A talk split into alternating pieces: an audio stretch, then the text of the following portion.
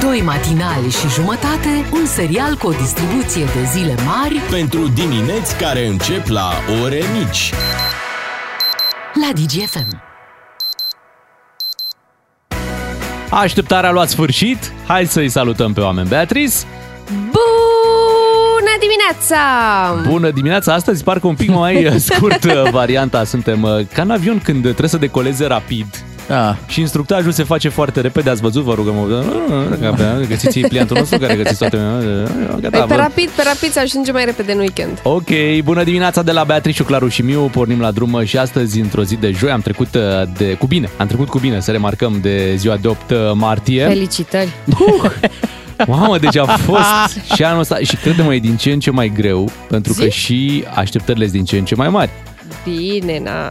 E adică normal. în fiecare an trebuie să vii. Da, uh, dar ele iau sfârșit, după câte îmi dau da, seama. Da, da, da, asta este, asta este clar. Păi da, acum, acum vă puteți liniști până la Paște, nu mai faceți nimic. Sper, Da, sper să nu mai fie. Ok. Dar bine, mai sunt zile de naștere, stai un pic. da, Da, la- da, asta da.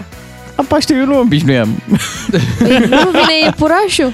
Ei, hai mă! Deci, fii atentă cum e la mine. Deci e exact așa. 14 februarie. Da. Da. Asta clar. e pentru toată lumea, Mhm. da? 24 februarie, asta pentru toată lumea, dar pe 24 februarie și ziua fetiței mele. Așa. 1 martie. Am înțeles Da. încă o dată. Mulțumesc. 8 martie și în câteva zile vine ziua soției mele. Oh, Ai, mamă. Bă, deci frumos, eu frumos. am uh, un interval de ăsta Un de o patrulateral. lună. Da, deci patrulater, mai pune-i două laturi. Da, exact. ok? Uh, un interval, o, o fereastră de timp de o lună, da, în care am uh, toate aceste evenimente. Gândește-te că nu, chiar nu e ușor și de la an la an, normal, trebuie să vii cu, cu și mai mult, cu lucruri noi, cu, trebuie să fii inventiv. Te-ai pregătit? Și Pentru uite, anul viitor încep acum. Nu, Deci, nu, Uite, nu. mai vine și iepurașul. Na, poftim. Mai vine și iepurașul, corect. Zic dacă te-ai pregătit pentru ziua soției. Normal că m-am pregătit Așa, și m-am foarte pregătit bine. bine. foarte bine anul ăsta, dar zic, imediat cum trece ziua soției, deja încep pregătirile pentru anul viitor. Normal. Trebuie să fiu... Uh, Anul viitor, Da. peste așa e Paște, ai 1 iunie, merg vine în- ziua știu, copilului, da, merg în paralel Și la pregătirile. apoi Crăciunul. Vacanța, Să ai bine, vai și vacanța. Într-adevăr, sunt multe. impozitele pe mașină, Alea, cu alea încep în Avem ianuarie. popele. Dar până atunci, RCA-ul, până atunci să ne Provinieta. bucurăm că astăzi sunt A, zice bine, mucenicii. zice bine, taxa de pod. Că te mai duci și la mare, Beatrice. Te mai, duci și la mare. Mai lăsați mai cheltuielile, că astăzi sunt mucenicii. Așa, e. lăsați-le pe alea mari, că Astăzi, să vorbim de alea astăzi, mici. Astăzi sunt mucenicii, sau micinicii, cum spunea un personaj. Da. Îl mai țineți minte? Cum să nu? Nu mai știu cine zicea. Era un, un personaj de pe YouTube care zicea cu micinicii, micini, micinicii. Câți micinici uh, mănânci? Uh, Suntem și noi curioși în această dimineață care ați uh, luat deja startul către mucenici și de care preferați, că aici avem, iată, din nou suntem împărțiți. E o uh, bătălie. Da, e o bătălie. Cu sau fără casier sau mucenici uh, moldovenești sau versus, mun- muntenești. versus muntenești. Ăia Adică- moldovenești sunt... uh, Fără zeamă. Ăia sunt Sunt- fără zeamă? Da, ăia moldovenești sunt uh, opturile alea făcute din cocă de cozonac, băgate la cuptor. Au rămas de la 8 însiropate. martie. Au rămas de la 8 martie și le-au pus pe infinit. Așa, uh, însiropate și pus Da. da. nucă deasupra. E bun, iar, e bun ăsta Da, moldovenesc. foarte, Foarte bun. bun. Da. Iar cei muntenești sunt uh, opturile alea mititele pe care le fierbi și se face o mică ciorbă dulce Da. de mucenici. Ciorba Da, dulce aici mult dacă, aduce. dacă votezi cu ambele categorii, nu se anulează votul ca la referendum. Ca la, adică îți pot bă, aduce satisfacții ambele variante de, de mucenici, dacă, mai ales dacă îi primești. Mhm. Că de obicei cei mai buni mucenici sunt aia pe care îi primești de la mamă, de la bunică, nu aia pe Corect. care îi faci. Așa este, confirm, pentru că eu am mâncat deja mucenici din weekend, Ha. pentru că mama mea a făcut uh, mucenici muntenești Mhm. și um, mi-am făcut deja pofta, am mâncat de două mâncat porții. ciorbița. Da, am Băi, mâncat ciorbița asta. și mă așteaptă în weekend și uh, mucenicii moldovenești. Mhm. Deci aia cu zeamă sunt foarte buni, îmi plac mai mult decât ailalți, dar nu, să nu le zică cineva ciorbă de măcinici. De ce? De ce? Dacă, deci dacă aud expresia asta, ciorbă, um, mucenici cu pofta. zeamă. Dacă zici cu zeamă, e ok. Dar Mi se- zeamă sună mai urât decât ciorbă. Exact. Probabil. Zamă. Zeamă. Hai să anunțăm numărul să anunțăm numărul de WhatsApp unde așteptăm să ne spuneți de care preferați 0774 601 601 dați-ne acolo mesaje, spuneți-ne dacă v-ați apucat deja să-i uh, savurați și după ora 7 citim și noi mesajele primite de la voi. Ce și... fel de opturi ați făcut în Exact. dimineața asta? Spor la drifturi uh, Exact. și revenim după știrile orei 7. Bună dimineața! Doi matinali și jumătate la DGFM. Așa sunt ei. Te fac să te bucuri ca atunci când îți iese prăjitura. Bună dimineața, vă spun uh, matinalii. Mai devreme v-am invitat să ne trimiteți mesaje la 0774 601 601 să vedem uh, care sunt uh, măcinicii voștri preferați. Sunt două mesaje care spun, domne, noi în Ardeal nu avem măcinici, avem 40 de pahare. Ah, și, îl- bun. și aceste două mesaje sunt completate de cineva care a zis să beau de Sting. Și au trimis și o poză cu Sting. Astea. Păi sunt nu s-a glumele. vorbit și de Sting puțin mai devreme înainte să începem noi emisiunea. Păi da, probabil da. Uh, mai spun așa oamenii. Bună dimineața, eu îi prefer pe cei moldovenești. Uh, ciorba aia parcă este, Poți să citești întregul cuvânt. Că da, mucilagiu de orez. A zis cineva. Da, bună dimineața, eu aș prefera cele 44 de pahare. Încă un mesaj da. cu paharele. Lumea este toată. Uh, am mai primit un opt, atenție, la caserolă, Da. făcut dintr-un cârnat. Da, Ia deci uzi. putem reinterpreta Cel mai tare mucenicii. covrigel e cârnatul sau... Așa e. Ce... Na. Măi, cel mai, adică cel mai rău mi se pare să, să fii plecat de acasă în perioada asta, să Așa. fii departe de România și să fii într-un loc unde nu au mucenici, de exemplu Oh. Japonia. În Japonia am înțeles că n-au, uh, n-au mucenici. Și uh, să stai acolo și să te gândești, bă, ce, ce, ar, ce ar fi mers, ba moldovenești, ba Mamă, unde e bă muntenești. luxul de acasă? Da, da. Când unde aveam. Puteam, puteam, Da. dar... În sfârșit, imediat trecem la esențialul Sushi nici zilei. fac ăștia. Trecem imediat la esențialul zilei unde poate vorbim și despre Japonia, cine știe. Esențialul zilei. Ne-am concentrat ca să cuprindem cât mai mult. Pentru începutul acestui esențial mergem în... uh, Bine, nu?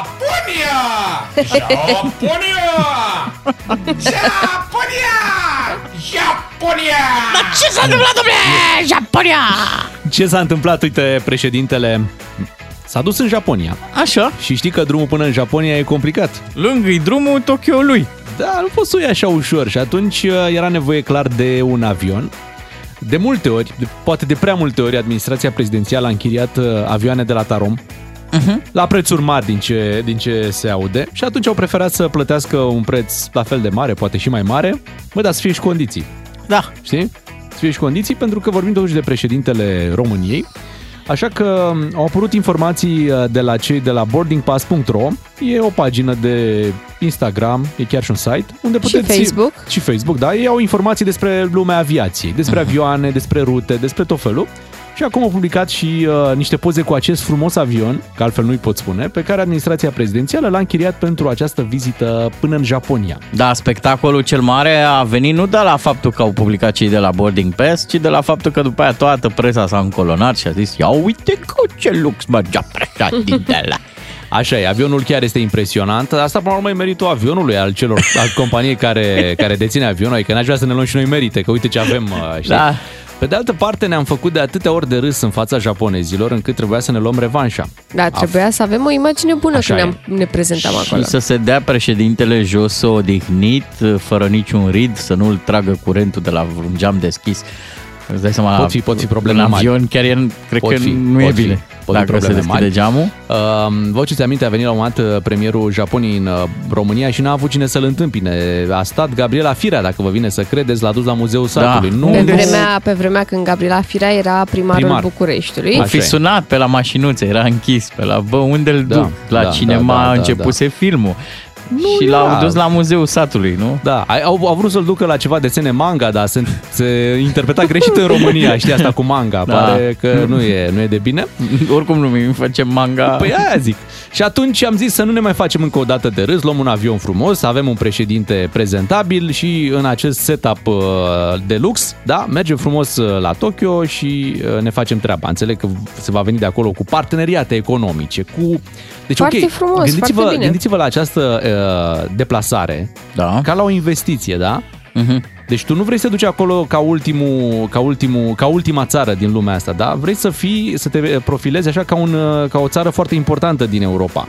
Am înțeles, Și e ca și cum ți-ai închiria costum ca să dai bine exact, într-un bravo. loc, deci la o ca, întâlnire. ca, ca, un om de vânzări care atunci când se duce la o întâlnire foarte importantă și apel tot ce are mai bun, ba chiar și închiriază. Plusează Mhm. un pic, închiriază o mașină, știi, ca să, ca să pară că, că îi merge foarte bine. Tu Se dai vor de uita- înțeles că, m, dai că se se zice la scara blocului, se merită? Da, se, da. se merită. E o investiție. Păi, uh, e o investiție. prețul, prețul la care ar fi fost închiriat este Mhm. doar un zvon deocamdată, Da. uh, 350.000 de euro. Poftim. 350 de Adică de bani ăștia în Parlament luau câteva mașini care nici nu știu ce făceau. Așa cu avionul să știm ce a făcut. S-a dus în Japonia, S-a prezentat frumos. da. Da. Ai văzut că și tu că, ai văzut că mai evaluezi oamenii după ce mașină conduc? Te Așa mai e. uiți, te mai uiți Așa din ce e. coboară. Ce uite mă, a, bă, e bun. Așa și zici, mai japonii se vor uita. Bă, Presa- Iohannis, tare Iohannis. Presa de la noi a avut un hopa moment când uh, a constatat totuși că drumul până în Japonia s-a făcut pe urmă... Până în Japonia s-a făcut uh, pe ruta București, Da. Sibiu, Sibiu-Baku, Baku, unde la Baku se au alimentează. alimentat, Bacău, da. Baku, Baku, Baku. în A, Baku, Azerbaijan. nu- nu- nu Bacău? Și din Azerbaijan în Japonia. Aha. Multora le-a dat cu rest care e faza cu Sibiu. Ai simplu, mă, și-a uitat Pen- în bețișoarele de sushi. Da, nu, a fost să ia măscuțele... pe, pe prima doamnă, pe Carmen Ah, Iohannis. da, corect, corect. Sau era chiar domnul Iohannis, sunt- nu se știe încă, nu au venit explicațiile oficiale, dar vor veni, adică nu Dar să tu nu vă când, uh, stai un pic, tu când îți iei o mașină sau închiriezi o mașină, nu le arăți și prietenilor de la tine de, de acasă, din Sau Târgoviște? nu te Eu duci și când am să-ți, primit uh, în drive test m-am dus. Te-ai dus? Ai Cum văzut? să nu? N-ai Ai plimbat-o văzut? și pe soția ta? Ba da, nu, Păi n-am asta- deci eu asta a primeam mașini în drive test Mhm. și mă duceam cu ele la, la oraș și mă întâlneam cu foștii colegi de facultate. Eu le dădeam întâlnire. Te dădeai Haideți mare, să... a? Da. Și mă plimbam pe Calea Victoriei că acolo mă vedeam în geam. Serios, am făcut asta. Oh, da. Deci, din păcate, din păcate pentru președinte, dă, dă foarte prost că pui față în față cu um, ce am aflat la începutul anului, când Maia Sandu, președintele Republicii Moldova, a anunțat că bugetul de călătorii uh, pentru anul trecut Uh-huh. în Republica Moldova a fost de 25.000 de euro. Tot bugetul pe tot anul 21, uh, nu, 19 vizite. Uh, și când auzi, ha mă, 25.000 de euro, a zburat chiar și cu avion de linie, știi că aici tot timpul îți vor veni să spună niciun președinte nu zboară cu o cursă de linie. Și tu vii și zici, Maia, Maia Sandu. A, Cu excepția uh, Maia Sandu. Păi, Maia Sandu, poftim. Deci se poate. Deci da, se asta poate. e și pentru că noi și în Republica Moldova nu avem un, um, un avion al Așa e. președintelui. Și acum a apărut Cum au această, alte țări. Da, a apărut această uh, nevoie, necesitate Mhm. despre care vorbesc din ce în ce mai mulți politicieni. Domnule, trebuie să luăm un avion. Da, uite, și Marcel Ciolacu a spus că Wow! el crede că este necesar una, o astfel de achiziție pentru că uh, un stat de mărimea, atenție, citez, da. da? Un stat de mărimea, de pretențiile și de poziția României în interiorul în Uniunii Europene și NATO merită să aibă o aeronavă prezidențială. E tare domnul Ciolacu, el ține cu toată lumea, el vrea și bani la oameni, și pensii bune la militari, am vrea și avion la președinte, e pâinea Da. lui Dumnezeu. Deci domnul Ciolacu nu știe să zică nu. El Avem dă nevoie la de astfel. toată... Deci băi, eu vreau un partid și un om, un lider ca ăsta. Nu, Da, mă, ne trebuie avion. Dar știi ce ne mai trebuie? Uite, Hmm. în societatea românească e nevoie de un mic sau un mare aroganțel care să se coboare un pic din, din locul ăla în care e și să mai stea de vorbă și cu presa și să răspundă la niște întrebări. Pentru că vizita asta în Japonia fix asta ne arată. Că societatea nu are un dialog real cu președintele și că președintele României e așa într-un turn de fildeș și nu prea oferă explicații. De altfel, noi am suferit de treaba asta încă de la dezbaterile electorale, când el care nu n-au prea existat. care erau așa cu niște ziariști pe invitație, pe, mai țineți minte. Și președintele ar face bine să se mai ducă și el la un interviu, dar de la cu întrebări. Nu așa. De la cu servite, vrei să spui? Exact. Mhm. Ar fi drăguț să mai ofere și niște Păi explicații. poate în Japonia acolo se va duce, n-ai de unde să știi. Da.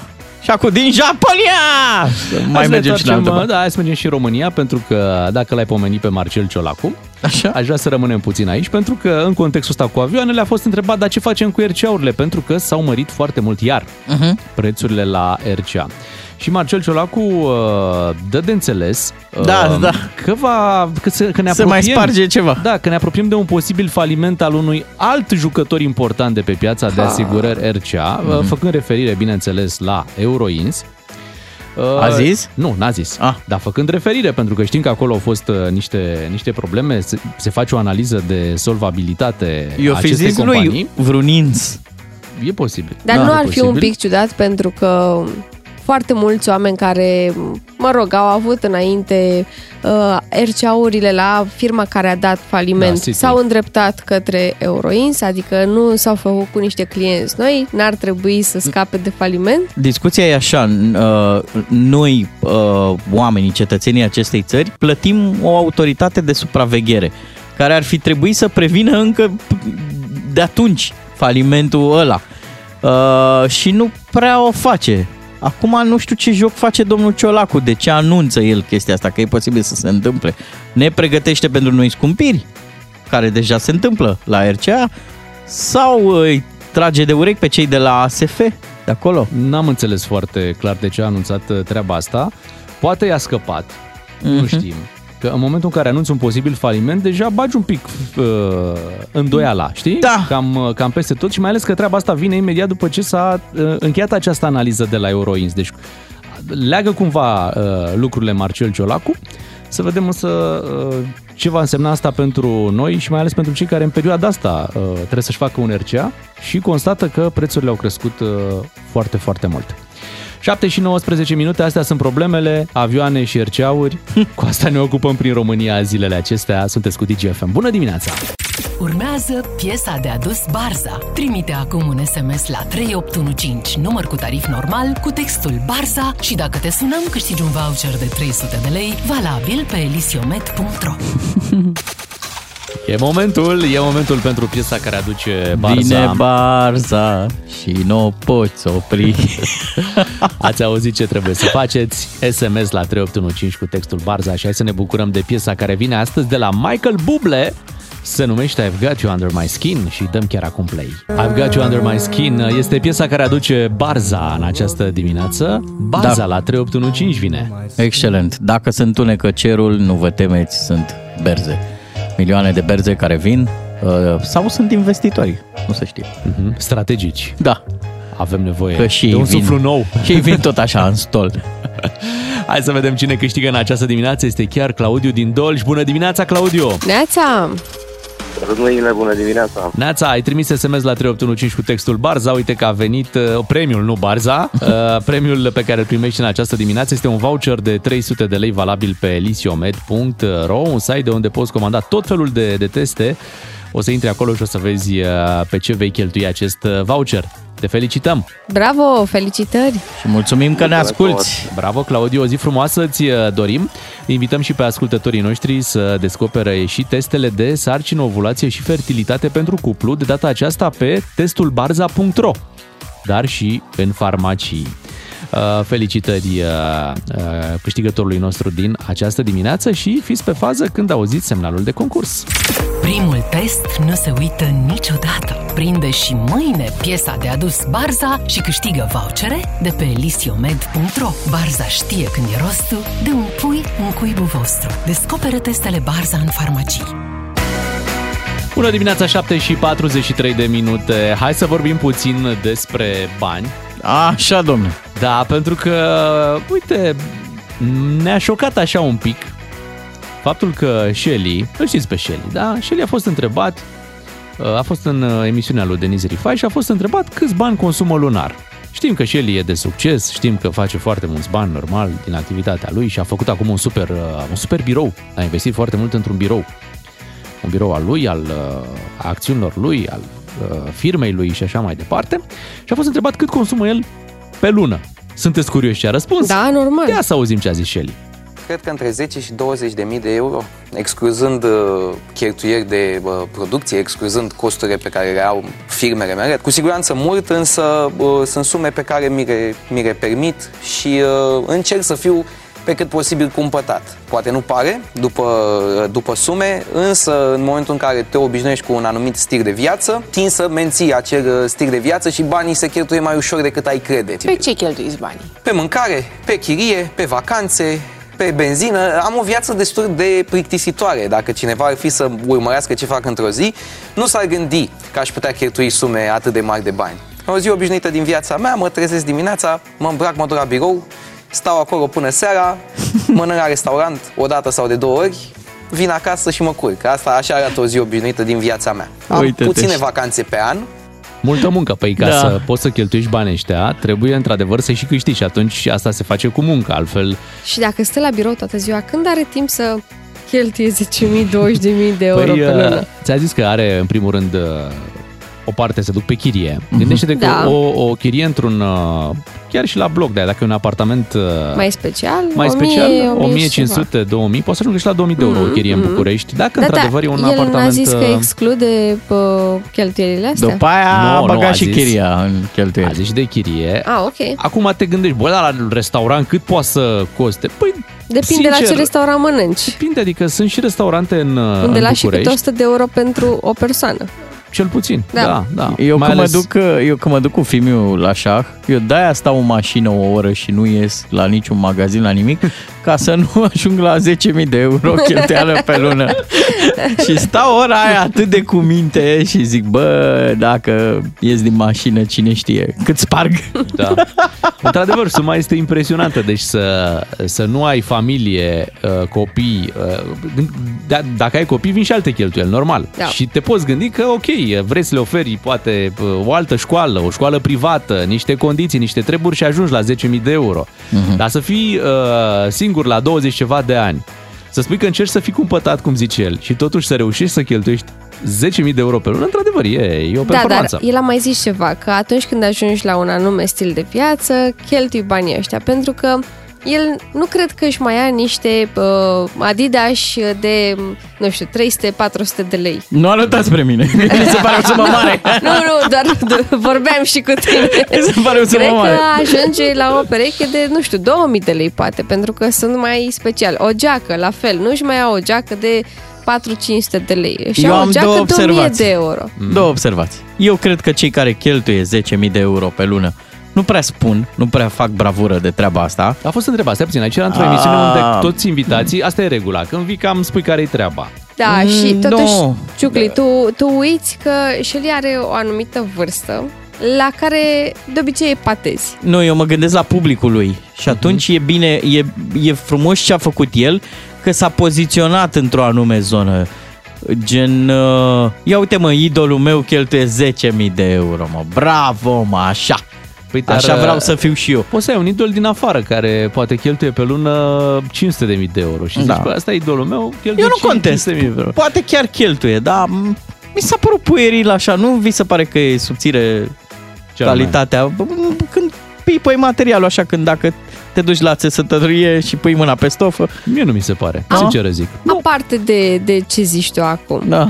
Nu ți-ai pus întrebarea după ce ai auzit... Ce aș face eu cu 10.000 de exact, euro? după ce ai Da. auzit ce a, ce a declarat Shelly. Ce ai face cu 10.000 de I-aș ruga euro? pe ăștia de la bancă să nu mai îmi dea mesajul ăla. Cu... Vă reamintim Uite, că să pe zicem- 10 martie Nu. trebuie să plătiți rata. Ciucli, să zicem așa, că după ce ți-ai achitat toate datoriile, Așa. uh, rate, Ok. facturi și așa mai departe, asigurare, rovinietă, Da, da. bla bla, la final de lună îți rămân 10.000 de euro. Ce faci cu ei? Că da, de-aia faci matinal, nu? Am zis să zici Îți rămân 10.000. Oh, oh, oh, Bea, Datorie. vino să te îți rămân 10.000 datorie. Ce faci? Îi Cu pui, 10.000. deoparte, îi pui deoparte gândind că e bine să ai un, un buffer de ăsta în momentul în care îți va fi mai greu. Îi, uh, îi spargi. Păi stai Uh, un pic, vorbim de 10.000 de euro o dată? Nu Cum de e fie jocul? 10.000 Da, de asta, euro deci- în fiecare lună? Convenția e să, să că îi avem doar într-o lună? Da, într-o lună. Uh, Da, ok. doar într-o lună. Fa. Pare rău pe ea. Pare rău pe ei. lăsați-mă să visez și eu. Îi, Bine. îi garantează cineva lui, lui Shelly că îi va avea pe viață? Pe Nu, viață în nu, fiecare dar zi tu pentru trebuie să- următorul an, de exemplu, Probabil. sigur îi va avea. Probabil. Da, asta Da. zic, că în fiecare zi e o luptă și pentru cei care câștigă mulți bani și pentru cei care câștigă puțin bani. Da, Nimic la- sau nimeni nu-ți garantează că la fel va fi situația peste un an, de exemplu. La Shelly ce e de admirat e că se vede clar că are, are în el uh, spiritul ăsta de antreprenor, de, de money maker. Mhm. Și îmi place. Nu Uh, mai evita întrebarea mea. Ce aș Ce face face eu cu cu 10.000 10.000 de euro? Mi-e și 10.000 de frică euro. să mă gândesc.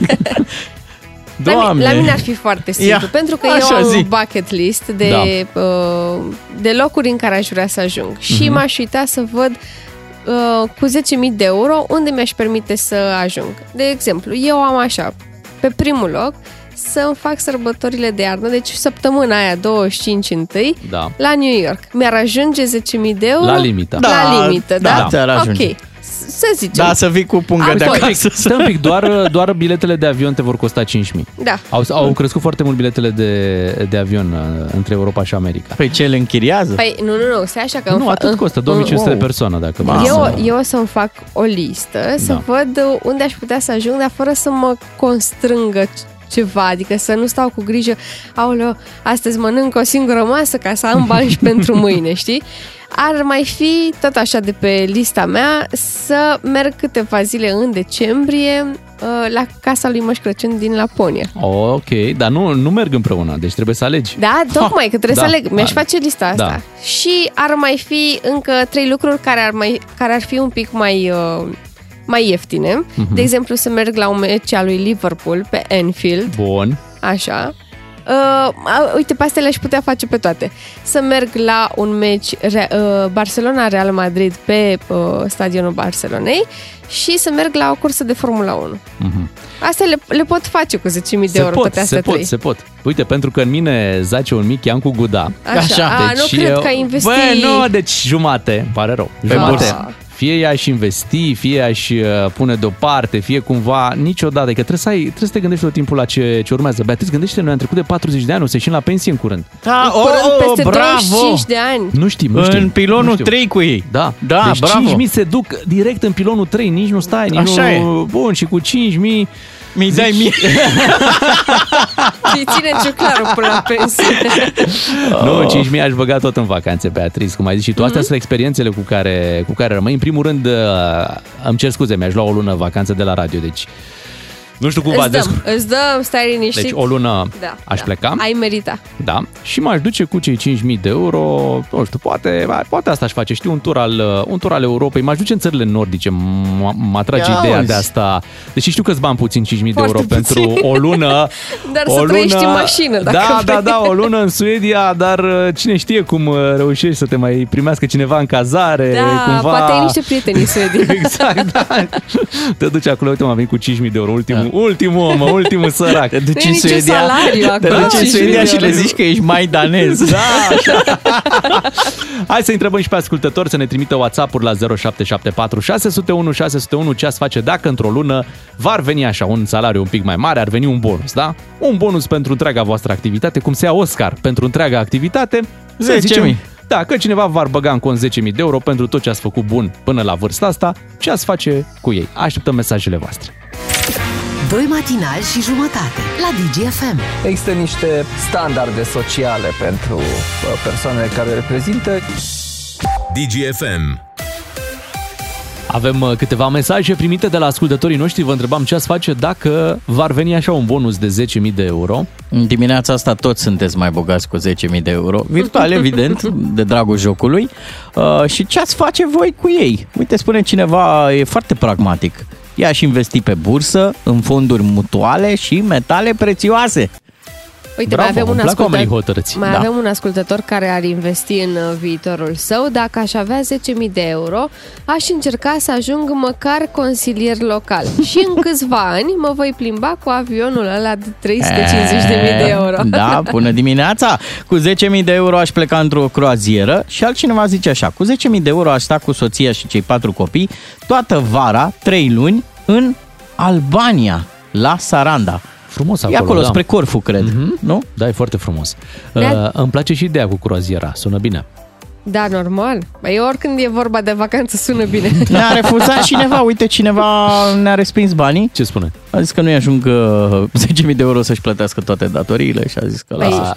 Ră- ne, Țineți-i. rămân, ne rămân banii ăștia după ce plătim toate datorile. Ah, Doar ne ia imaginăm. uzi. Da. Bonus! Neața bună, cu acei bani m-aș lua de mână cu Bea și m-aș duce la curse, nu cursă de Formula 1. Aș mai tăia din acele meciuri.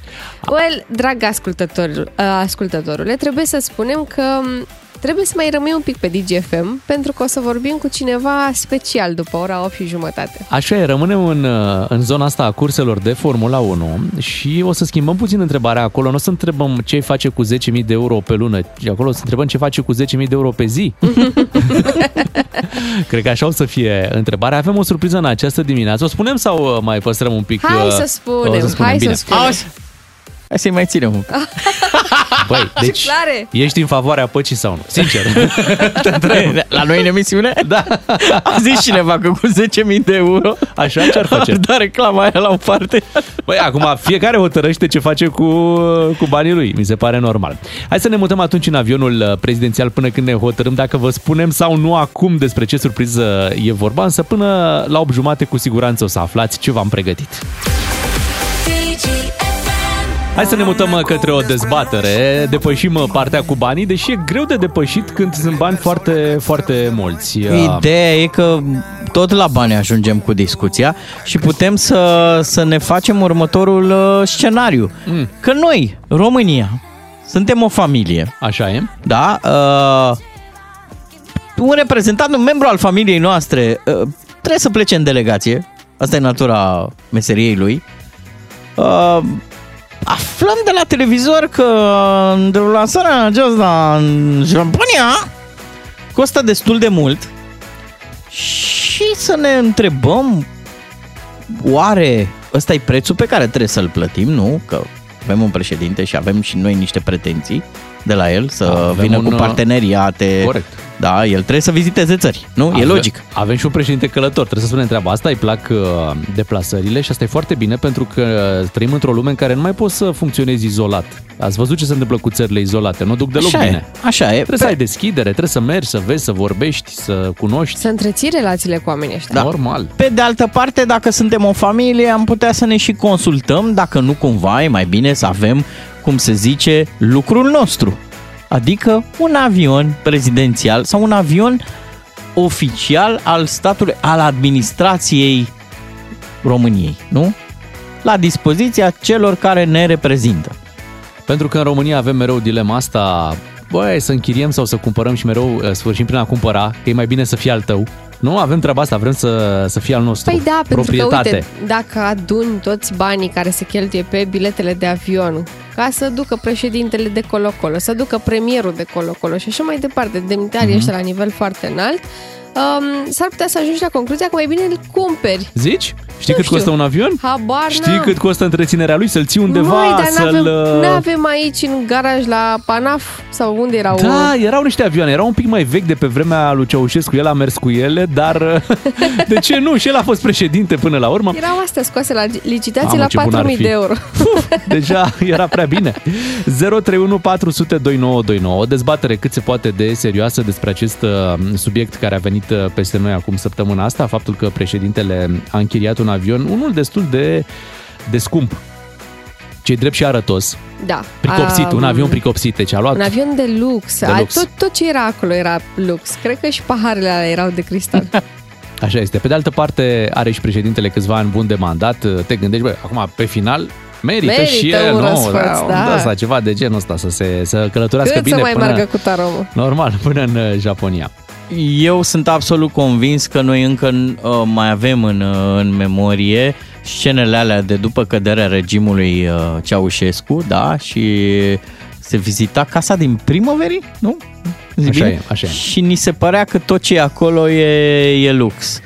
Poate că m, suntem noi stricați, știi? Că nu știm noi ce mintea înseamnă din luxul? capul nostru. Nu, poate că așa e normal să călătorească un președinte. Cea, e totuși cea mai înaltă funcție în statul român. Păi chiar e normal să călătorească așa un președinte. Mm, Uite, de exemplu, Joe Biden. N-are Air Force One?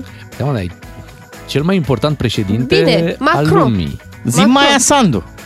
He, bine, Uite, Maia Maia Sandu merge cu avionul de, de linie, ceea ce Da, uh, da. Creează o problemă, știi? Când pui uh, cei doi, s-au, s-au și întâlnit două extreme, știi? Claus Da, da, Iohannis cu dacă Maia ei Sandu. întreba, dacă ei întreba pe ei noștri, ar spune uh, Republica Moldova este o țară mică, Da. uh, e o țară care nu e în Uniunea Europeană, care nu este în NATO. Corect. Noi suntem. Deci noi avem pretenții mai mari. Hai să anunțăm încă o dată numărul unde vă așteptăm la o dezbatere cât se poate de serioasă despre acest subiect 031 400 2929. Se impune așadar ca statul român să cumpere o aeronavă pentru deplasările demnitarilor, să fie folosită și de președinte și de premier, uh, poate și de șefii camerelor uh, Parlamentului în momentul în care au deplasări uh, externe, sau e suficient să închiriem, iată cum se întâmplă acum, dar să fie aceste discuții de fiecare dată, că a costat prea mult, că poate e prea luxoasă. Sau poate nu închiriem, pur și simplu plătim uh, bilete la business class, că Mhm, na, nu o să mhm, stea mhm. președintele cu noi la Da, economy, clar, da? clar, clar. Uh, și să meargă cu un uh, avion de linie. Mhm. E o întrebare atunci, bună. atunci când e programul, atunci când e cursa avionului, atunci pleacă. Nu contează că e la 3 noaptea sau că e la 12 ziua. Hai să vorbim cu ascultătorii. Poate unii dintre ei se pricep și la avioane, asta ar fi un plus, ca să înțelegem și noi mai bine, sincer, să Da. înțelegem puțin mai bine fenomenul. Hai să vorbim cu Claudiu din Cluj. Bună dimineața! Neața! Ce ai da, făcut, Claudiu? nu știu, cred că, cred că l-am pierdut pe, pe Claudiu. Mi-e clar că s-a întâmplat treaba asta. 031 400 2929. Așadar, în această dimineață vrem să vorbim despre un avion, dacă a- s-ar justifica achiziția unui uh, avion pe care România să-l dețină și să fie folosit pentru astfel de deplasări. Dacă mai e cineva care nu știe contextul, în 10 secunde îl zic, fostul purtător de cuvânt al companiei Tarom, Marius Popescu, semnala marți seara că administrația prezidențială a închiriat un avion de la Global Jet pentru a se deplasa în Japonia și evident că în presă s-ar- s-au rostogolit și diverse sume, că ar fi plătit administrația prezidențială o sumă exorbitantă Da, pentru undeva această... pe la 350 de mii suma vehiculată, 400 de euro pe acolo. Marius din București, bună dimineața! Neața, Marius. Bună dimineața! Bună dimineața! Neața, Marius! Te ascultăm! Păi, sincer, eu aș fi de acord ca președintele să aibă un avion de ăsta. Al nostru, Deci e- adică să ne bă, să punem Da, mână de la da, mână da. și să luăm un avion. Păi tot nu știi ce se întâmplă cu toți banii ăia care se învârp acolo. Pare să vedem ceva, să ne păcărească. Uite, am luat avion. Ok, deci crezi că ar fi ceva mai multă transparență dacă statul român ar, ar face o achiziție și nu ar, nu ar mai da, închiria? din punctul meu de vedere ar fi ok. Pentru ca să putem să le ridicăm la standardele europene, părerea mea ar fi, da, ok, trebuie să menținem un standard și atunci ar trebui să luăm și noi acest avion. Ok. Tu zici Interesantă bine, părerea. cu, Mulțumim, Marius. cu standardele europene, pe, pe motivul ăsta, administrația prezidențială a avut avion, știi? Dar el nu mai respecta fix standardele europene și Acolo de-aia a fost n-a mai uh, putut uh, zbura. Problema. Hai să vorbim și cu Claudiu s-a întors uh, pe linie. Bună dimineața, Claudiu! Neața. Viața bună. Uh, e normal să-și iei din banii publici. Uh, normal, în România, banii publici sunt numai pentru lucrurile astea. Acum descoperim noi după aia dacă au fost o investiție bună sau nu. Oricum, nu e ni- niciodată nimeni tras la răspundere. Știți, e vorba, lumea moare de foame și baba se, uh, se pregătește de nuntă, înțelegeți? Deci e cam așa la noi în țară. Ai Dar fi... un președinte de stat ar trebui să aibă un avion. Nu închiriat, că bănuiesc că costă mai mult închirierele și ăsta să fie a lui personal. Acum nu știu dacă e cazul la noi în România, pentru că noi avem foarte multe probleme la noi acasă, care ar trebui prima oară rezolvate și apoi să mergem prin delegații în tot felul de state din jurul lumii. Da, dar uite, din delegațiile astea mai vin contracte comerciale, mai sunt investiții, mai vin japonezii pe aici, adică trebuie să ne gândim puțin și la partea asta, că dacă ne ocupăm doar de ale noastre, ne, cumva ne izolăm de Da. nu ce se întâmplă în lumea Adică asta. nu cred că Păi- punem, nu punem în dubiu necesitatea deplasării, că hai să fim serioși. Trebuie să o facem. Un președinte cu asta se ocupă, da? Se întâlnește cu omologii. Da, da, da, foarte bine. Bă, ăsta, să vedem și rezultatele. Corect, Din acum urma întâlnirii, așa e. Pentru că eu Presiunea- nu cunosc niciunul măcar. Presiunea, într-adevăr, acum e foarte mare pe președintele Iohannis. Trebuie să se întoarcă cu ceva cert din această vizită în Japonia, care să cumva justifice suma cheltuită pe deplasare. Hai să vorbim și cu ascultătoare, cu Ivona din Constanța. Bună dimineața, Ivona! Bună dimineața! Neața! Eu sunt de acord cu aeronava, cu achiziționarea aeronavei, din două motive. În primul rând, de de nepotism, adică firmele uh, care creează Ivona, stai puțin, ca să ne auzim puțin mai bine, dacă ești pe un dispozitiv de ăsta hands-free, te poți deconecta să vorbești direct la telefon ca să, să te auzim așa cum trebuie? Da. Hai să vedem dacă reușim să ne auzim puțin mai bine. Mai bine acum? E perfect. Așa. Auziți? Da, sigur, da. sigur, te ascultăm. Așa. Uh, Eu am spus că aș fi de acord cu cumpărarea unei aeronave. Pentru că, în primul rând, s-ar elimina contractele uh, mărite, la cu preț mărit, și, în al doilea rând, s-ar amortiza din toate deplasările care sunt necesare. Ok, aeronava asta ar putea fi folosită și de senat și de alți oficiali, da? Se Exact. mai duc pe la diverse Exact. conferințe când președintele ia pauză, nu? Corect. Și atunci s-ar mai elimina din celelalte cheltuieli. Mhm. Știi cum am putea să o numim? Să-i dăm și un nume, că așa se poartă la avioane, îi zicem cu mințenia pământului. Că noi am mai strâns odată niște bani și poate ori, ori mai fi? S-au întors? Nu mai s-au știți întors. ceva de ei? Mulțumim, Ivona, pentru uh, telefon. Hai să-l ascultăm și pe Ionuț din Galați. Bună, pentru, Bună dimineața, uh, Ionuț. telefon. Radioul mai încet, te rugăm. Bună dimineața, Ionuț, radioul. Bună dimineața! Neața! Am închis acum radio și vă felicit pentru toate emisiunile care le faceți. Vă Mulțumim. ascult De la început, începutele.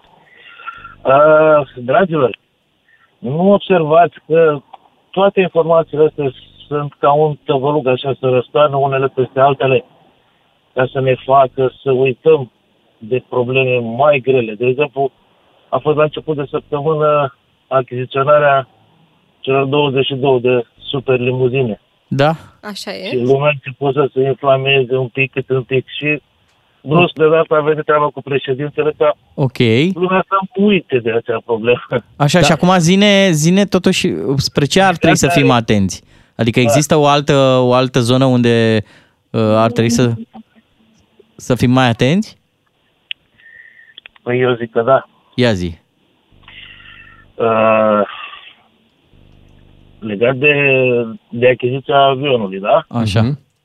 Uh, este normal ca fiecare stat să aibă o aeronavă și prezidențială, dar care să fie folosită de demnitarii țării. Uh-huh. Până aici toată lumea e de acord. Da, da, da, da. Claus Iohannis, uite, spune Bine, aici îți o mulțumim, știre, a efectuat în 2022 deplasări externe care însumează cheltuieli de peste 16,6 milioane lei. Atenție! Conform unui răspuns al administrației prezidențiale transmis agenției Agerpres, președintele a efectuat anul trecut 21 de deplasări externe în cadrul unor delegații oficiale. Interesant. Eu nu cred în povestea asta cu ca să acoperim alt subiect, pentru că nimic nu te oprește. mă. Vorbești despre avion, vorbești despre mașini, vorbești despre Hexifarma, vorbești Și despre despre... casele de marcat. Și casele de marcat. Adică faptul, mă, a apărut subiectul ăsta să acopere altul. Cred că Nu, poți să putem să vorbești ne inflamăm pe toate pe subiectele toate în același subiectele, timp. nu e.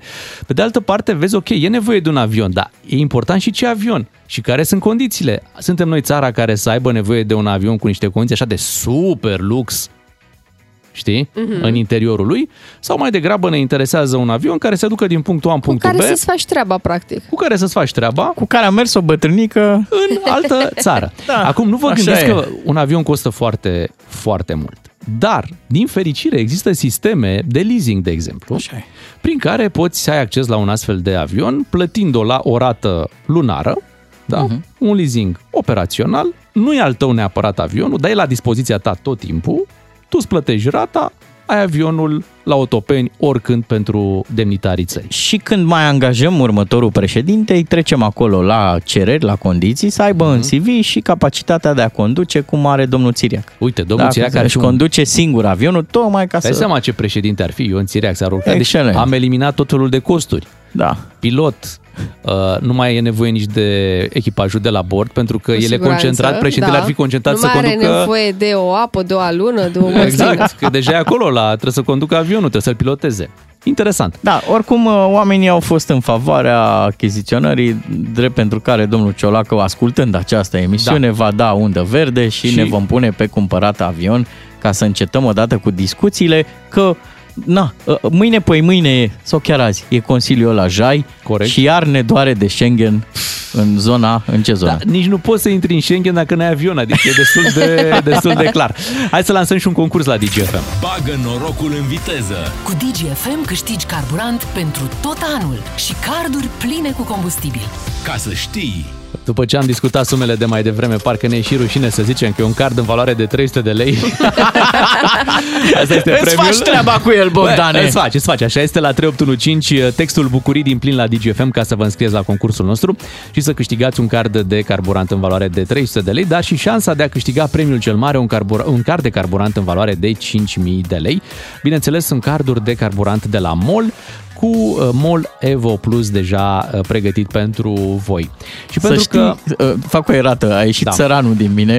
Mi-a zis- Am zis că se conduce avionul și mi-a scris cineva, pilotează, vezi, vezi da. că se pilotează. Se pilotează, dar e ok, tot aia e, până la urmă. La noi la Târgoviște îl conduce. Apropo, apropo de piloți și pilotat, am zis că avem o surpriză după 8 și jumătate. Este momentul să vă anunțăm că în direct cu noi da. va fi aici. Zici? Uh, da, cea mai, uh, cred că cea mai cunoscută nu, uh, femeie din România Ei. da, în Formula 1.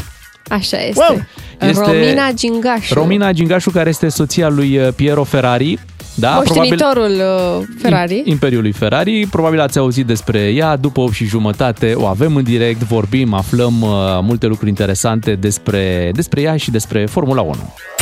dgfm.ro Tot ce este pe radio și un pic mai mult. DGFM. Concurs aici în matinalul DGFM. Mai devreme vă promiteam un card de carburant. Dacă v-ați înscris, este momentul uh, să descoperiți dacă ați câștigat sau nu, sau dacă intrați în uh, cursa pentru cardul de carburant de 5.000 de lei pe care îl dăm săptămâna viitoare. Câștigătorul de astăzi este Marcel din Cluj. Bravo, Marcel! Neața! Neața bună! Neața, Marcel! Ce faci? Uite ce relaxat stai acum când ai auzit că ai câștigat. Într-adevăr, stau mai relaxat. Relaxat. Cel puțin pentru o lună sunt asigurat. Excelent. Ne bucurăm tare mult pentru tine. Ai carburantul asigurat, un card de 300 de lei merge către tine, te felicităm, rămâi la telefon să-ți explicăm cum primești cardul și rămâi alături de noi pentru că urmează un moment foarte interesant în doar câteva momente. Vă promiteam uh, o întâlnire aici la DGFM cu Romina Gingașu, care este soția lui uh, Piero Ferrari și uh, intrăm așa în lumea Formulei 1 și mă gândeam că ar fi frumos, uite, ca să intrăm în atmosferă, să ascultăm uh, piesa asta de la James Hype cu Ferrari. da? Ah, ce bun! Și după ne auzim cu Romina Gingașu în direct uh, și, a, și pe Facebook. Așa, așa, asta voiam să O să fim live. Să Ah, spunem, n-ai zis și să pe intrați- Facebook. Să Și pe intrați pe, Facebook. Facebook-ul DGFM. Dar o să și pe fim live Facebook. acolo. DGFM îți alimentează dorul de ducă în fiecare zi. Ca să știi... 8 și 39 de minute, hai să vedem uh, ce se întâmplă, să ieșim uh, din acest uh, Ferrari și să-i spunem bună dimineața Rominei Gingașu, care este cu noi în direct. Bună dimineața! Bună dimineața! Bună dimineața! Conectăm România cu Italia în această dimineață. Romina Gingașu, soția lui uh, Piero Ferrari și chiar de aici vreau să începem. uh, Domnului Piero Ferrari i-a plăcut piesa asta când a apărut? O știe? Da, o știe. Și? Bună dimineața tuturor! Îi place sau nu prea? Uh, sunt în biroul lui Piero Ferrari. Deci intrați pe Facebook să le Vă spunem pot arăta ascultătorilor. Ok, suntem, Site-uri. suntem în această dimineață chiar în biroul, în biroul lui Piero Ferrari și dacă intrați pe Facebook uh, o vedeți pe Romina Gingașu acolo. Intrați în viteză. Vum, da, după această piesă e imposibil să nu bată inima în acest interviu. nu? Adrenalina crește. Dar nu ne-a zis, îi place sau nu piesa? Da, îi place, îi place. Îi place. Da. Ok. Uh, Ne bucurăm că suntem în direct uh, în această dimineață. Ați făcut furori și la uh, deschiderea noului sezon de Formula 1. La Marele Premiu al Bahreinului. Exact. Așa scrie și presa de la noi, da. Rochie Scrie, neagră. trebuie. Da. Mulțumesc. Ați fost toată un zâmbet. Ce era de râs acolo? Noi am intrat un zâmbet, apoi la final Piero era un pic nervos, uh, dar el își dorea să ajungem cât mai repede la aeroport ca să luăm zborul spre Bolonia să ajungem acasă. La- Altfel rămâneam să sărbătorim uh, dacă piloții noștri câștigau cursa. Dar el și-a dat seama undeva pe la mijlocul cursei că nu o să se poată câștiga și atunci a zis ok, aranjează să plecăm. De aceea eu nu eram lângă el în acel moment, eram la telefon ca să aranjez să plecăm. La această cursă, una dintre mașinile Ferrari a avut probleme și uh, a ieșit din, uh, din cursă. A lui și, Leclerc, da. și nu este prima dată când se întâmplă asta în ultimul an. Uh, În, în sezonul trecut, mașinile Ferrari au tot avut probleme. Uh, Ce spune domnul Piero Ferrari despre acest lucru? Că bănuiesc că nu e tocmai plăcut să ajungi uh, subiectul unor glume pe, pe Facebook, mă rog, pe rețele. Da, Ferrari are mai mult impact față de alte companii, dar nu este singura companie care are probleme. Sau mașina noastră este singura care are probleme. Nu, a tuturor are probleme pentru că de 2 ani de zile s-a schimbat aerodinamica, iar anul ăsta din nou Ferrari a produs niște, niște schimbări în uh, aerodinamica mașinii și atunci uh, primele curse sunt un pic de test, după care sunt sigură că deja uh, la Maranello inginerii lucrează și se calculează multă, multă Ca matematică să glumim și fizică. puțin, ca să glumim puțin și a lui Beatrice în parcare. Mai, se mai duce din când în când să o mai pornească, Dar tocmai cum- pentru că are probleme. Cum trăiește, cum trăiește domnul Piero Ferrari cursele astea? Le trăiește așa intens, vulcanic sau, uh, sau cum? Cum, cum se uită la curse? Experiența lui în Formula 1 e practic de peste 50 de ani, de când a început să meargă alături de tatăl său. Uh, Eu uh, observ presiunea și, și se simte. El nu o simte la fel ca mine, pentru că eu sunt începătoare, să zicem, Uh, dar el le vede destul de mm, detașat, oarecum, implicat efectiv în tot ce înseamnă inginerie și Uh, Practic, mașina aceasta este dezvoltată de el, asta vă spun în exclusivitate. El este implicat în ultimii 3-4 ani pentru a dezvolta cât mai bine mașina din, uh, din curse. Cum vă înțelegeți Pentru cu, curse. cu cei doi piloți, cu Carlos Sainz și cu Charles Leclerc? Pentru că Sunt amândoi sunt extra- niște simpatici. Sunt, da, sunt extraordinari, sunt foarte educați. Eu acum sunt la Monte Carlo, de unde este Charles Leclerc. Uh, îl susținem foarte mult pentru că situația lui uh, a fost un, diferită față de cea a lui Sainz. Sainz vine dintr-o familie înstărită, Charles nu. Tatăl lui Charles a murit, a murit acum câțiva ani într-o zi de miercuri, iar uh, ier, el vineri era deja în cursă și duminică câștiga, adică este foarte, foarte puternic um, emoțional și noi îi susținem pe amândoi, dar sunt două povești complet diferite. Spune, vreau să vorbim un pic și despre dumneavoastră. Spuneți-ne cum e vremea la Monte Carlo, dacă italienii știu cu, cu 8 martie, uh, faceți astăzi pentru domnul Piero măcinici de ăștia de România. Nu. Nici nu știu cum să explic ce înseamnă măcinici, sincer. Mărțișor, ați primit un cadou, ceva așa de... Da, am primit flori ieri. Ieri după amiază am plecat de acasă. El dimineața m-a așteptat cu flori, cam fiecare an, pentru că este ziua internațională a femeilor. Ce drăguț. Apoi eu am plecat uh, la Monte Carlo pentru că am aici niște întâlniri și el a rămas la Maranello. De obicei stați la Maranello sau la Monte Carlo? Care e reședința? La Maranello. La Maranello. Și în Da. Monte Carlo doar uh, din când în când. Și acela este biroul, practic, uh, pe care domnul Piero Ferrari îl are în uh, Monte Carlo. Unde, Exact, unde, birou sunteți în, personal. unde sunteți în această dimineață. Da. Cât, cât de des mai, mai veniți în România? Uh, vin în România o dată la două, trei luni. Și În l-ați adus funcție până de- acum vreodată și pe soțul dumneavoastră? Da, da, chiar acum o să venim de Paște. O Oh, să ce frumos. sărbătorim Paștele Catolic și Paștele Ortodox amândoi în România. Avem un plan să vizităm Castelul Bran. Uh, și da, Piero vine Să-l destul de des vizitați pentru sau că- să-l cumpărați? Îl vizităm. Ah, ok, no, mi s-a părut că am auzit să... De Ok. ce, spre vânzare? Știu Ar eu, putea fi, pentru un ar preț putea bun. fi. Ar putea fi. Uh, știu că ați mai povestit, dar uh, vrem să, vrem să auzim și în această dimineață cum l-ați cunoscut pe Piero Ferrari, cel care, iată, conduce Imperiul uh, Ferrari. Da, eu l-am cunoscut aici la Monte Carlo când eu lucram pentru bombardier și vindeam avioane private. Nu aveam 27 de ani, cum se scrie în presă, aveam 24.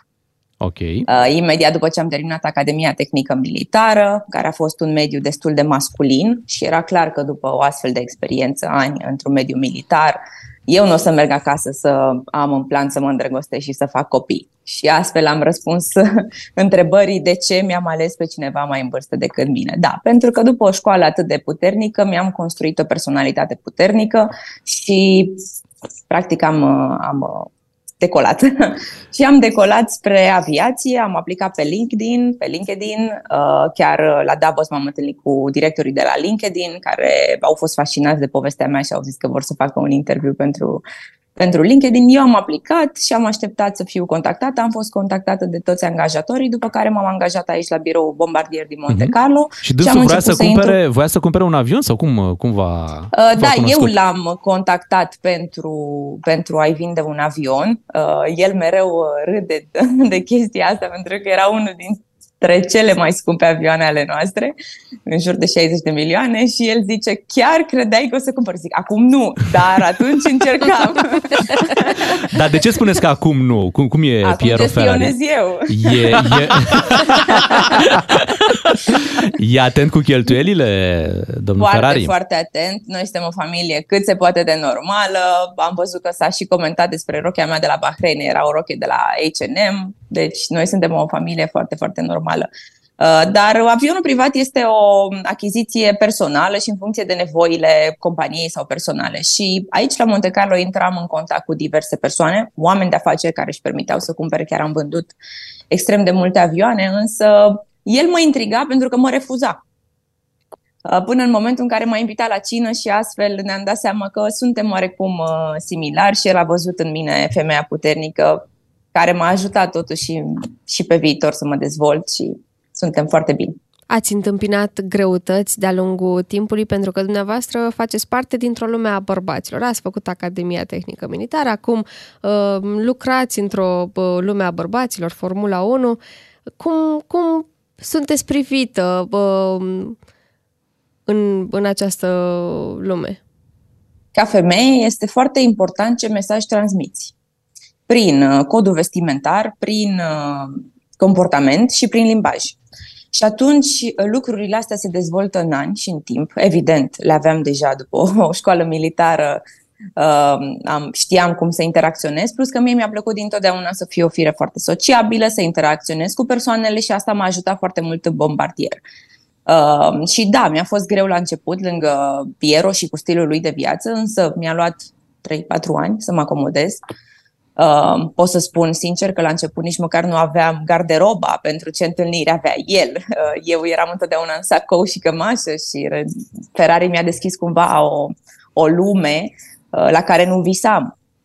Și mulțumesc întotdeauna pentru lucrul ăsta. Ne, ne puteți spune așa ca să ne facem o idee uh, de oamenii pe care îi întâlniți, câteva celebrități, pe, eu știu, poate aveți pe cineva în contacte în telefonul mobil. L aveți pe Brad Pitt, de exemplu? Sau nu, nu știu, pe, pe Kardashian? Uh, n- nu, da, Kardashian, da. Ah, uh, și ne Pe- dă pe mesajul care cu dintre I love ele? you. Pe care Uh, dintre Chris. Kardashian? Chris, Chris, mama, Chris Jenner. Păi și ce vă scrie? Măi, m-a lăsat jiglerul, nu știu, e ceva aici la... Nu, am fost la o cină împreună, bine, am fost la câteva uh, prânzuri și cine împreună, apoi ne dă mesaje, bă, I love you, mi-a părut bine și, mă rog, pot să arăt, n-am o problemă, dar sunt foarte de treabă. Și da, avem uh, foarte mulți clienți în Ferrari care sunt celebrități, printre care l-am întâlnit acum la Bahrain pe Nick Mason de la Pink Floyd. Wow. Da, Da, chiar da, legende, el este la un capitolul client. legende. Să știți că și la matinal se câștigă foarte bine, nu se știe când punem toți bani și ne luăm.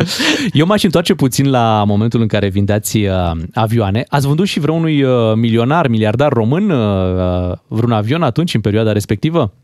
Singurul uh, român care deține un bombardier este domnul Țiriac. Domnul Țiriac. Uh, Și este singurul român care, din părerea mea, își permite. Restul, Corect. scuze că... Dar știți că acum, așa e, acum avem o discuție în România, ar Din trebui, punct de vedere financiar și legal și alte lucruri. așa e, ar trebui și președintele să-și cumpere un avion, avem niște discuții zilele acestea, la ce ar trebui să fie atenți, deci când cumpără un avion, că dumneavoastră fiind din domeniu, adică știați bine despre ce este vorba, la ce ar trebui să fie atenți când vor cumpăra un avion? Pentru Um, președinte. Da, aș fi foarte fericită dacă s-ar achiziționa un avion prezidențial. În primul rând, uh, ne facem și noi o altă imagine ca țară în afară, pentru că toate țările au deja, până și Ucraina are un Airbus privat, uh, până și Ungaria are un Falcon, uh, toate țările au. Uh, Și este normal, pentru că vorbim de o chestie de securitate, dar uh, ar trebui să-și iau un, uh, un avion de 16 locuri. Eu le, le cunosc, nu pot să dau nume pentru că după Normal. mi-ar sări competiția în cap, dar sunt foarte, sunt foarte confortabile și poate să zboare lejer până și până în uh, Los Angeles și Și cât ar, probleme. cât ar costa unul de 16 locuri? Să ne facem Pentru așa o idee. achiziții guvernamentale prețurile sunt diferite și nu la modul că sunt mai scumpe. Sunt, într-adevăr, sunt niște discounturi uh, speciale, așa că se poate face această achiziție. Eu sunt foarte pozitivă dacă ei Vești pot bune să facă așadar. acest lucru. Ne-ați dat Poate, vești bune. poate ajutăm un pic administrația prezidențială. După aia punem și noi o vorbă bună să-și cumpere și un Ferrari acolo la, la administrația prezidențială. Sunteți, uh, sunteți o femeie puternică, așa cum ați spus uh, și dumneavoastră, și ambițioasă. Ce m, sfat le-ați da tinerilor, tinerelor care se află la început de drum? Uh, Este foarte clară situația în care se află acum România și uh, dezamăgirea generației mele sau generației care vine după mine. Însă, în toate țările se întâmplă același lucru. Nu suntem noi un caz aparte. Uh, faptul că educația noastră și uh, dezvoltarea noastră personală este implicată uh, și și este impactată direct de mediul în care trăim, este un fapt. Adică este peste tot lucrul ăsta. Dar uh, există o auto, autoeducație pe care eu mi-am făcut-o. Eu nu am avut situația financiară să termin școli de prestigiu și atunci m-am gândit, mă, oare după ce cărți studiază ei? Și mi le-am cumpărat singură, care m-a costat foarte puțin la acea perioadă. Și astfel, uh, dar și în funcție de ceea ce își doresc ei să facă. De exemplu, dacă mie îmi plac vânzările, am făcut tot posibilul încât să mă dezvolt pe acest domeniu și alte aptitudini pe lângă. Eu văd succesul ca o grădină în care plantăm și uh, ne-ar plăcea să vedem acele flori dezvoltate, corect? Așa e. Uh, Dar pentru a face acest lucru trebuie să, să ne implicăm și trebuie să, uh, să le dăm apă. Să fim grădinari nutrienți. sau să avem un grădinar. Exact, da. apropo și de apoi, educație. În fiecare zi, în fiecare zi îți pui, eu cel puțin așa văd, uh, o cărămidă a zidului acestei grădini.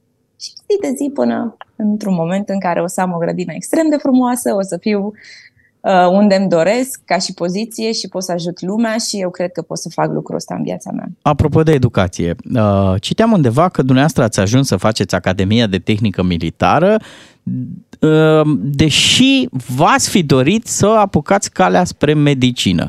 Și o problemă a fost fix din zona asta financiară. V-ați gândit că e posibil să nu aveți bani să o luați pe calea asta a medicinei, drept pentru care v-aș întreba cât de important sunt banii în viață sau în parcursul, în traseul unei persoane și e și vorba asta populară aici la noi în România că banii n-aduc fericirea.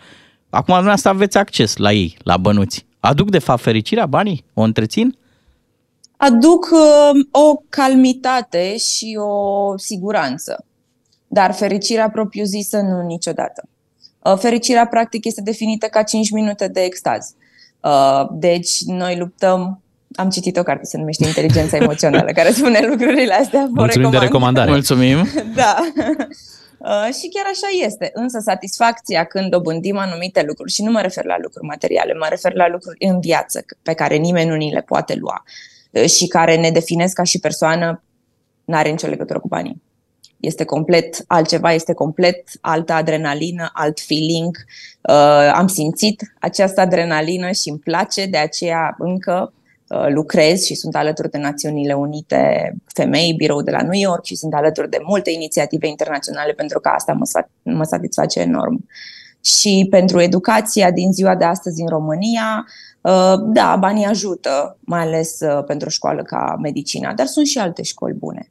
Academia Tehnică Militară, de exemplu, nu costă foarte mult, dar de acolo uh, destinul oricărui elev, student, este altul.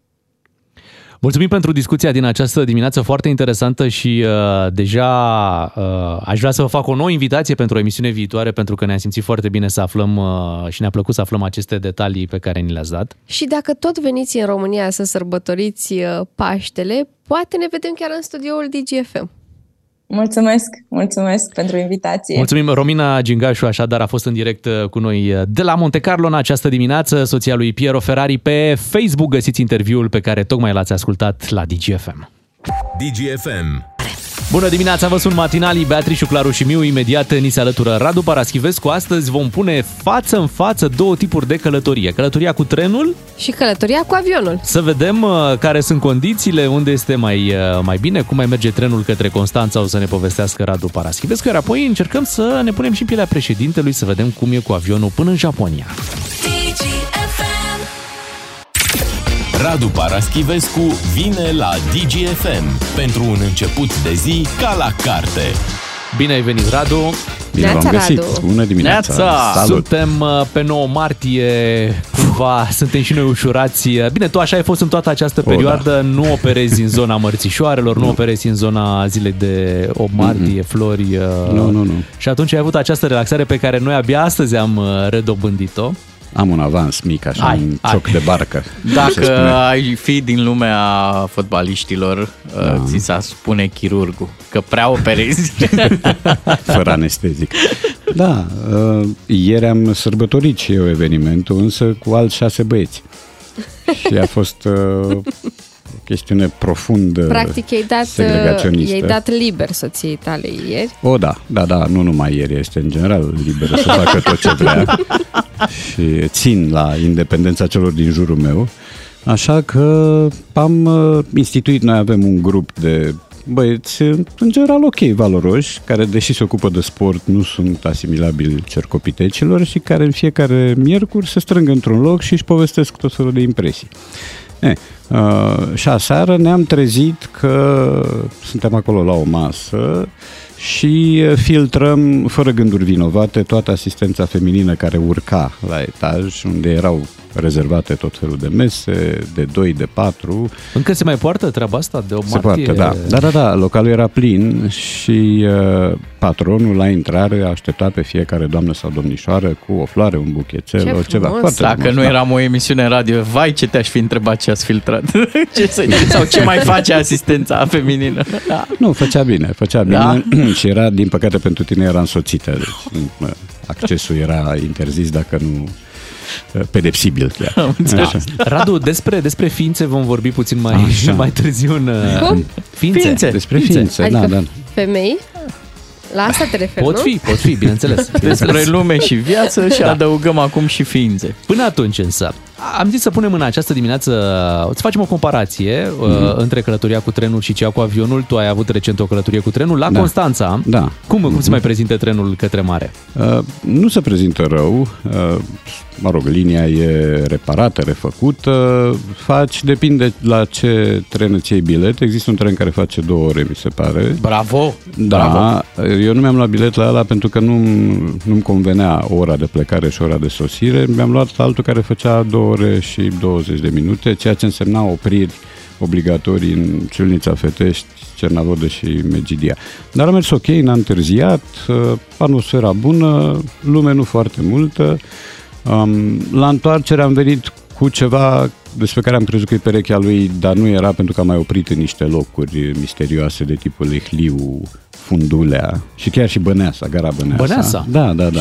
Care e gara regală, apropo, Normal. ca Sinaia. Unde nu urcă și nu coboară nimeni, Nu, bănuiesc. de obicei nu. Doar dacă stă cineva pe acolo prin zonă, nu mai așteaptă să ajungă în gara de nord, coboară direct.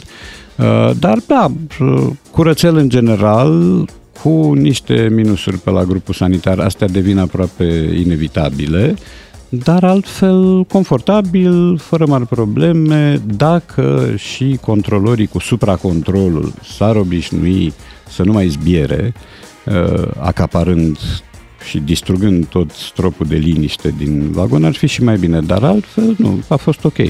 Mai ales că sunt distanțe mici și acum uh, eu am experiența unor drumuri mai complicate, cum a fost cel de acum două săptămâni de la Sibiu, care presupune șase ore de mers. Cum șase ore? Că au făcut jumătate de oră.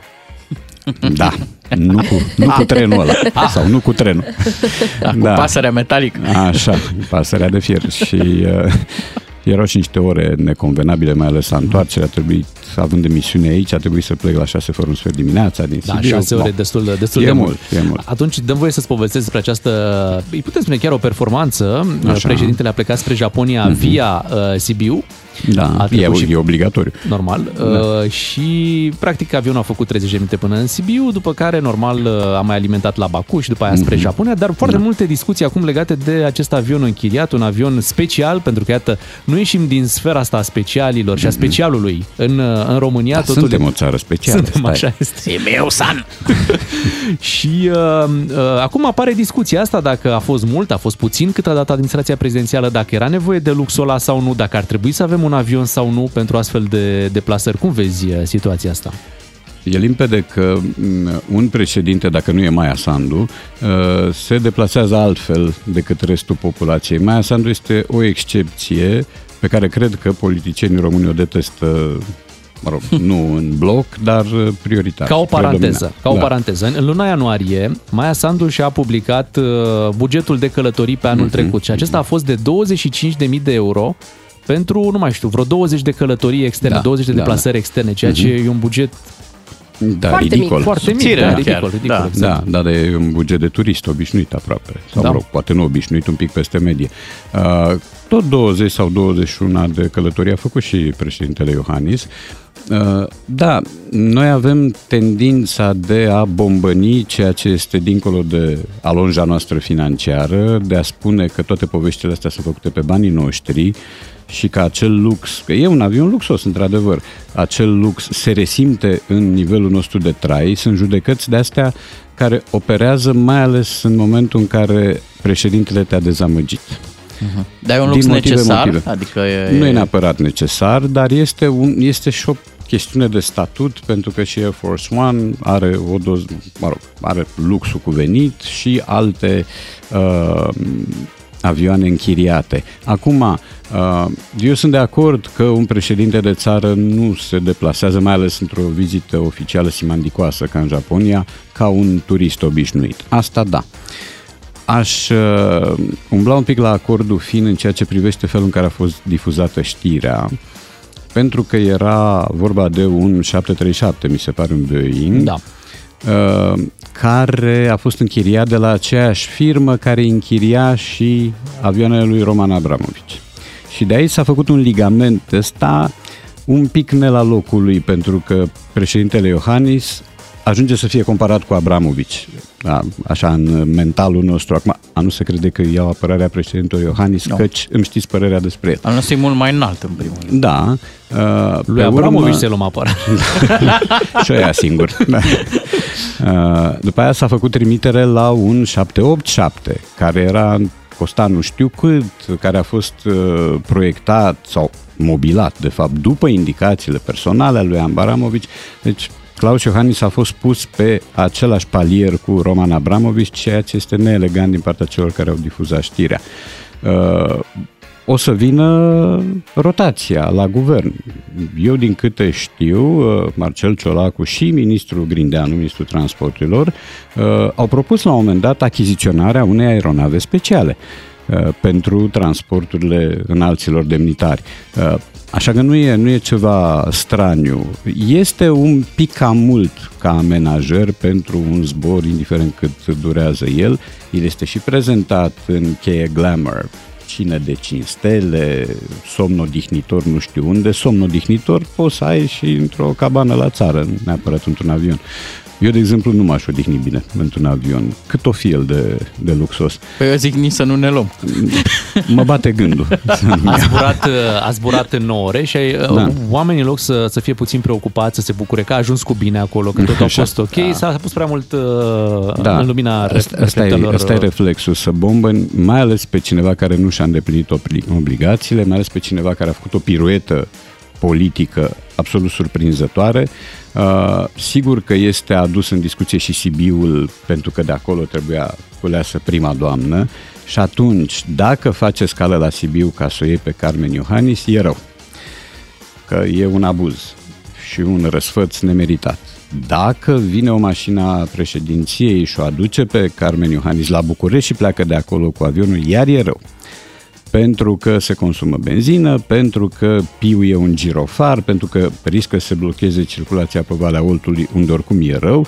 Deci oricum o dai nu e, nu e bine. Dar asta este reacția noastră de populație nemulțumită, înșelată, decepționată, care a văzut ceva în Claus Iohannis și a descoperit altceva. Dar noi ca țară am merita un, Mood Force, un Air Force One? Știi cum se chema? Avionul prezidențial pe vremea lui Jimmy Carter se chema Peanut One pentru că Jimmy Carter avea o fabrică de alune, mi se pare, de conserve. Da. Peanut One. Um, nu, ar merita ceva care ca statut și ca poziție să te legitimeze, să nu te duci mai ales la o întâlnire unde există și un ceremonial aparte, fiind vorba de Japonia, să nu te duci uh, echipat ca un oarecare și să ții totuși la, la etichetă. Aici nu văd nimic excesiv. Văd ceva excesiv la uh, felul în care arată interiorul avionului, unde am văzut și niște nuanțe chici, recunosc. El așa pe din afară arată foarte frumos, nimic de zis, dar înăuntru erau lucruri care cred că puteau lipsi. Poate de-aia a oprit la Sibiu să mai aducă din casele președintelui Așa. obiecte de decor Da, care niște să... bibelouri. Da.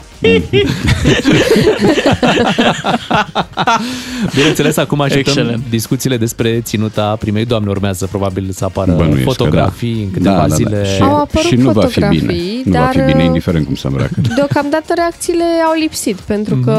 Mhm. Încă suntem uh, cu avionul. Da, avionul a, a preluat toată discuția. Aripa tânăr. Radu, imediat ne vom muta după știrile de la 9 și jumătate către un alt subiect, către un alt domn, se numește Bogdan Ilea, este secretar de stat în Ministerul Justiției. Ieri de o martie a făcut o urare foarte interesantă și uh, ne vom uh, apleca și noi asupra ei un pic să o analizăm, dar după știri. Ok. Radu Paraschivescu la DGFM. Scrie, povestește până întoarce foaia. Rămânem cu Radu Paraschivescu până la ora 10 în matinalul DGFM. Imediat uh, o să analizăm uh, câteva urări făcute în preajma zilei de 8 martie. O zi în care mulți bărbați au uh, procedat uh, cu mănuși, au încercat să acționeze cu mănuși, dar nu prea le-a ieșit. Cu mănuși de box. da, da, s-au transformat între timp. O să analizăm uh, o astfel de urare făcută de un domn care este secretar de stat în uh, Ministerul Justiției, Bogdan Ilea îl cheamă, și uh, după aceea o să ne aducem aminte și alte gafe așa făcute de oameni politici din România. Radu Paraschivescu la DGFM. Negreșit. Ieri a fost o zi complicată, ziua de 8 martie. Trebuia să vii și cu o urare și cu o floare. Urarea trebuia să fie într-un fel... Uh, Să iasă în evidență. Da, Uite, eu am să scris iasă- o poezie ieri. E scris o poezie, unii au încercat să remarce altfel. Și îl avem aici pe Bogdan Ilea, am tot, uh, am tot spus despre acest secretar de stat în Ministerul Justiției, care a scris următorul lucru, femeile. Așa. Lumea va fi un loc mai frumos în care să trăim dacă vom începe să respectăm aceste ființe ale societății. Da. Așa a spus uh, domnul Ale- Bogdan Ilea. Alăturarea asta de cu ființe cu ale societății, aici cred că e... Nu, Bine, ce mă pricep eu, Radu? Dar nu, și mie mi se pare straniu că ființe, care la rândul lui e un cuvânt inadecvat aici în context, apare lângă societate, care e un cuvânt important, precis, rece și care nu are nimic sărbătoresc, liric sau romantic, cu atât mai puțin. Uh, E posibil ca domnul Ilea să se fi gândit la făpturi și să-i fie Aha. ieșit ființe din greșeală. E posibil. Dacă băgam în diafane ființe din... Facturii gingașe. Sau, o, da, un, trebuia Da. un epictet. Da, așa el a zis Ai, ființe ale societății. Ființe ale societății, da. Acum, Care sunteți? um, are ceva noician, da, devenirea într-o ființă. Dar nu, uh, cred că aici cel mai simplu e să taci. Adică cel mai simplu e să-ți propui să nu ieși în evidență cu un prilej de ăsta și să nu ieși în public cu o tentativă de talent și de înaripare sărbătorească, pentru că, din punctul meu de vedere, nu era cazul. L-a luat festivismul. Da, a spus un președinte francez odată despre cineva, a pierdut o minunată ocazie de a tăcea, când a spus o năzbâtie. Cam așa și aici, a pierdut ocazia de a rămâne discret, pentru că așa ceva te expune, de dacă nu ai uh, stilul cuvenit și vocabularul cuvenit ca să faci o urare într-adevăr uh, frumoasă, mai bine nu o faci. Pe de altă parte avea toate argumentele de partea lui Bogdan Ilea. E un, e un tip prezentabil, Ok. are o freză impecabilă, un costum Mhm. la fel, are poză la birou acolo la Ministerul Justiției, are un, are un scaun de piele mare, frumos, uh, impunător. Directoral, așa cum, sau cum se da, cheamă. De Exact. ce să compromis tot prin Are- câteva cuvinte? Are, are steagul României, steagul Uniunii Europene, are agenda deschisă, are stiloul în mână. Da. Are tot ce îi trebuie, mai puțin un cuvânt care, iată, a, a, a stricat tot. Da. Păi uite. Mai sunt asemenea declarații, dar asta este și un pic caragioasă. În mod normal, de 8 martie nu vrei să fii caragios. Nu-ți Nu, propui nu, chestia normal. Asta. Îți propui să fii sensibil, Exact. să arăți că Și era ești, atât de simplu. Deci tot cu F, făptură. Când zici Da. făptură e gingaș, e frumos. Făptură e... sună cumva, sună deja altfel, dar are un aer de suet și ăsta, deci nu Ia e un cuvânt pe ascultă care să-l făptură. folosești. da. Cu accent pe primele litere. Da. Uh, și cu virgulă după a doua. Oh, doamne. Era clar un Da. pas în față, făptură. Făpturi, Era, făpturi. era, da, da, da, este un cuvânt livresc, puțină lume îl mai, îl mai folosește, mai ales în dialoguri de zi cu zi. Însă ființă sună rău. Uh, Sună rău, adică în unele cazuri îl sună ontologic, sună, să zic, uh, filozofic, da? Uh, Aici sună caragios. Și Ființa dacă te, faci, societății. dacă te faci Da. caragios de o martie, îți, ți se duce și vestea. Știi? E cetățeanul ăla care arată bine, dar când Săracul scrie... a zis ființă... Da. Da. Dar e- ăsta Da. e un obicei. Eu țin minte că au mai existat asemenea declarații chiar peste domnul Ilea, da? adică Petre Daia acum câțiva ani a spus uh, femeia este, asta mi se pare mai gogonată, femeia este acel ceva care îi face bine omului. Ei, mulțumim. care naște pui vii, Da. da. care hrănește cu lapte. Da, totuși, uh, ființă E definește altceva. un pic mai exact. Da, Acel ceva da. deja te duce în Acel ceva te prea poate multe duce, direcții. da, și la un set de traforaj, la orice, la un telescop, da? nu neapărat la o ființă omenească, poate să fie și un obiect. Și există o implicită distinție la Petre Daia între femeie, care este acel ceva, și om. Femeia nu e om, da? Cam asta e concluzia lui. Și presiunea uh, de o martie e mult mai mare și atunci poți, poți greși ușor. Unii au Mhm. încercat să abordeze, de exemplu, cu umor, așa au gândit ei, că s-ar putea Așa. să aibă, să aibă, să fie amuzant ce spun. Mhm. Și s-a întâmplat uh, în Parlamentul României, unde îl avem pe domnul Suciu și o să te rog să asculți această uh, declarație pe care a făcut-o săptămâna asta. Și pentru echilibrare, chiar dacă doamna Țoiu mai are un minut, o să compensăm cu minutul de la minorități. Știu că femeile se bucură de orice minut în plus. Puteți să vă și luați minutul înapoi și să faceți cu el ce credeți de cuvință. Mulțumesc grupului minorităților, dar vă reamintesc că vin aici în calitate de deputată aleasă în Parlamentul României, nu de colega dumneavoastră de glumițe de pahar. Daniel Suciu, deputat din partea PSD, o, o glumă pe care a considerat-o potrivită în momentul respectiv Da. și a cerut scuze după. Na. Da, e subțirică ca poantă și uh, astea sunt mici inflamări, că am fost atent și la reacția uh, doamnei cum? Țoiu? Da. Țoiu, da. Da, și reacția e un pic urzicată, adică la așa ceva a răspuns cu ironie de obicei, dacă știți să o practici, în așa fel încât omul ăla se simte rușinat dacă are organul rușinii.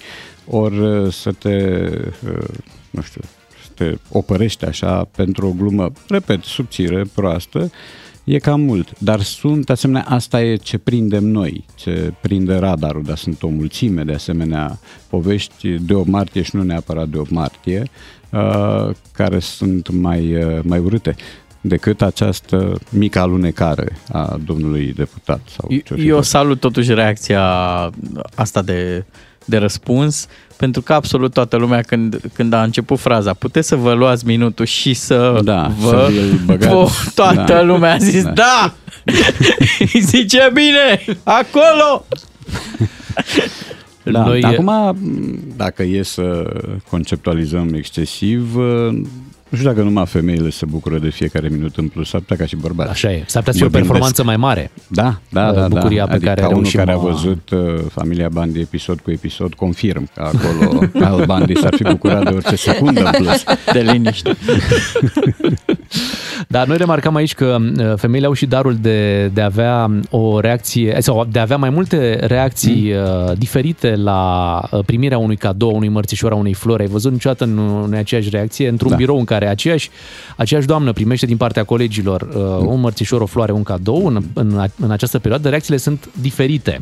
Da. Găsesc această resursă nelimitată de a reacționa uh, diferit și Bravo atunci lor. poate și aici, nu în cazul unei glume proaste, sunt mai multe tipuri de, Ah, de da, reacții. da, da, adică m, cunosc destule doamne care l-ar fi pleznit uh, pe cetățean fără ca omul să simte că este pleznit. Aici este mare artă.